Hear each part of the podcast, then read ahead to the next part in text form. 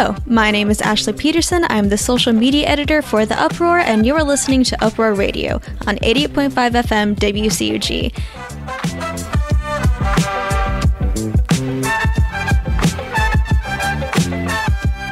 As the vaccine rollout across the country takes place, we have seen the addition of a third vaccine to help combat the ongoing pandemic. I sat down with TJ Henderson, pharmacy supervisor with Piedmont Columbus Regional, to discuss what it means to not only have a new vaccine, but also how that changes the equation for our community. Supervisor, how are you doing today? I'm doing great. Thanks for having me. So, I'm sure you've been hearing about and dealing with a lot of vaccination efforts. And so, I just wanted to ask you a little bit about your experience with that and what people need to know. So, first off, how has the approval of the Johnson & Johnson vaccine affected Muscogee or how is it projected to? Well, so Johnson & Johnson to my if I remember correctly, they were approved for 4 million doses. Now, how that'll be distributed out nationally it's kind of uh, from the top down, down to the state, and then the state kind of allocates from there. Um, the site that I specifically am working at with West Central Georgia, um, currently right now, we are only administering Moderna vaccine. So, you know, we're kind of on the horizon right now with this new vaccine out. If we are lucky enough to have a vaccine catered to our site, definitely be a game changer for us and for the population of the surrounding counties. What has that effort looked like so far? Um, from a local perspective, it has it's been tremendous. We've had a lot of community outreach, and a big shout out goes to a lot of the community of Columbus. Uh, a lot of people, or rather, let me rephrase that: our clinic is volunteer based. In other words, it does not function unless we have volunteers. And so we've had um, community warriors, they've helped out with us. The National Guard, currently, right now, we have volunteers from there. Um, and then surrounding members throughout the community of Alabama and uh, West Central Georgia have all pitched in to help, whether they've been um, just citizens or if they're previous healthcare workers, they've been able to make this clinic um, work as efficiently as, as it has. And so, you know, up to date right now, we have at our clinic administered a little over 10,000 doses right now.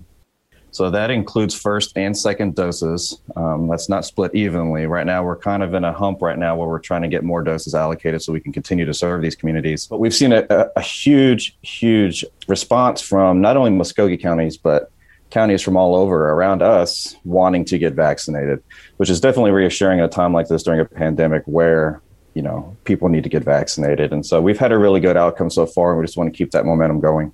I'm so glad to hear that, um, especially because you know I know Georgia has been hard hit. What have been the challenges so far of, you know, trying to do this vaccination effort and reaching as many people as possible? To be honest, the biggest obstacle has been getting vaccine. And so, you know, as much as we want to vaccinate people, that's our pr- number one priority. We just oftentimes are having difficulty getting it.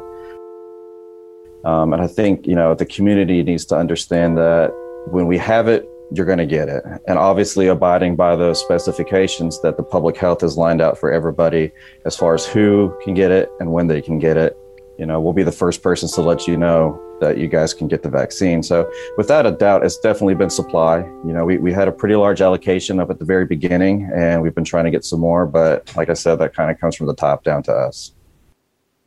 And I know some of the kind of guidelines for who can receive a vaccine have changed recently. Could you walk us through that a little bit?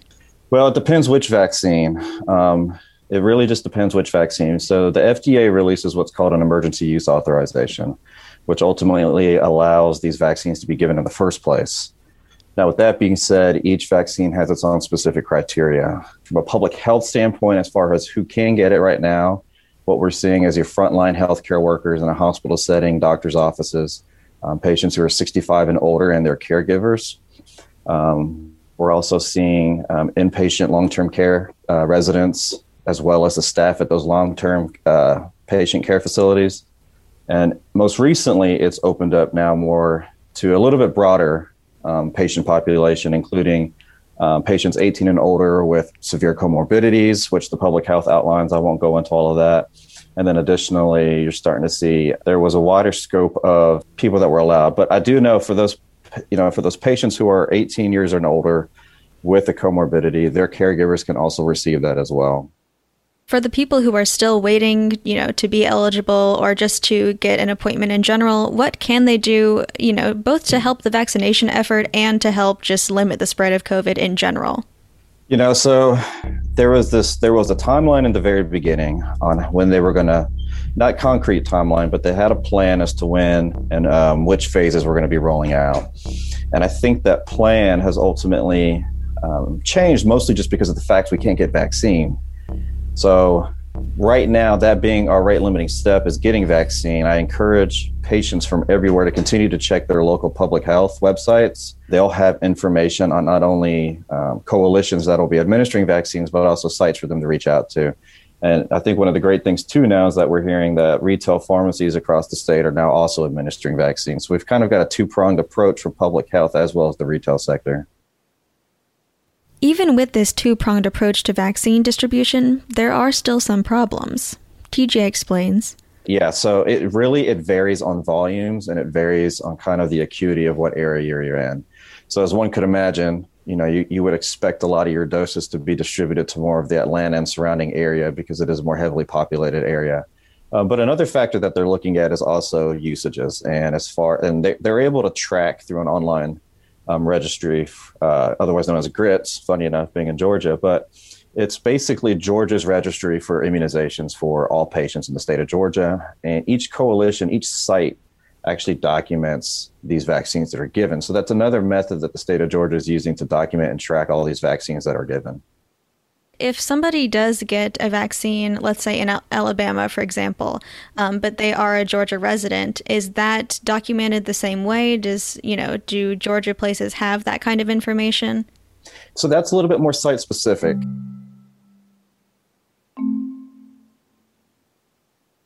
Um, you know, for and I'll use our our Region I coalition as an example.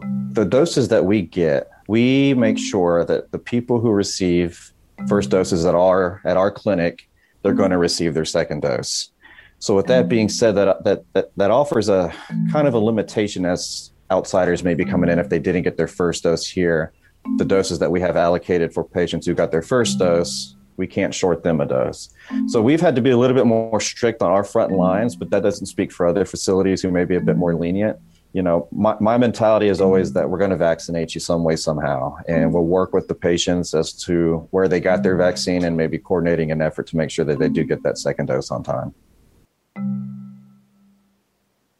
Is there anything else that you just want the public to know for anybody who is eligible right now or is going to be soon?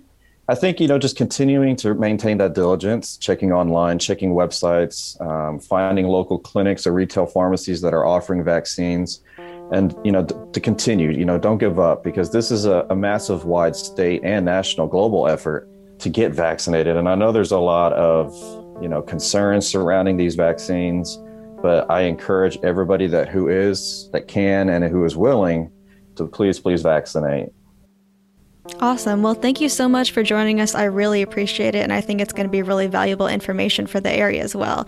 Yeah, I believe we're done. Thank you so much. Um, I hope we covered any information that you wanted to get out there. Yeah, I think a, I think a big public service announcement for this, you know, in general, which is you know continuing to encourage, you know, all citizens to continue to wear a mask, continue to wash hands and social distance. This vaccine isn't a cure, so to speak. So this is something that you know, although we're vaccinated, there's still others out there who aren't and I think maintaining our diligence um, on continuing to practice those safe practices will only benefit us, benefit us in the end. Yeah, if you guys ever uh, have any questions or anything, can make this happen again. Thank you so much. I really appreciate it. Thank you, guys. Have a good day. Bye. Bye.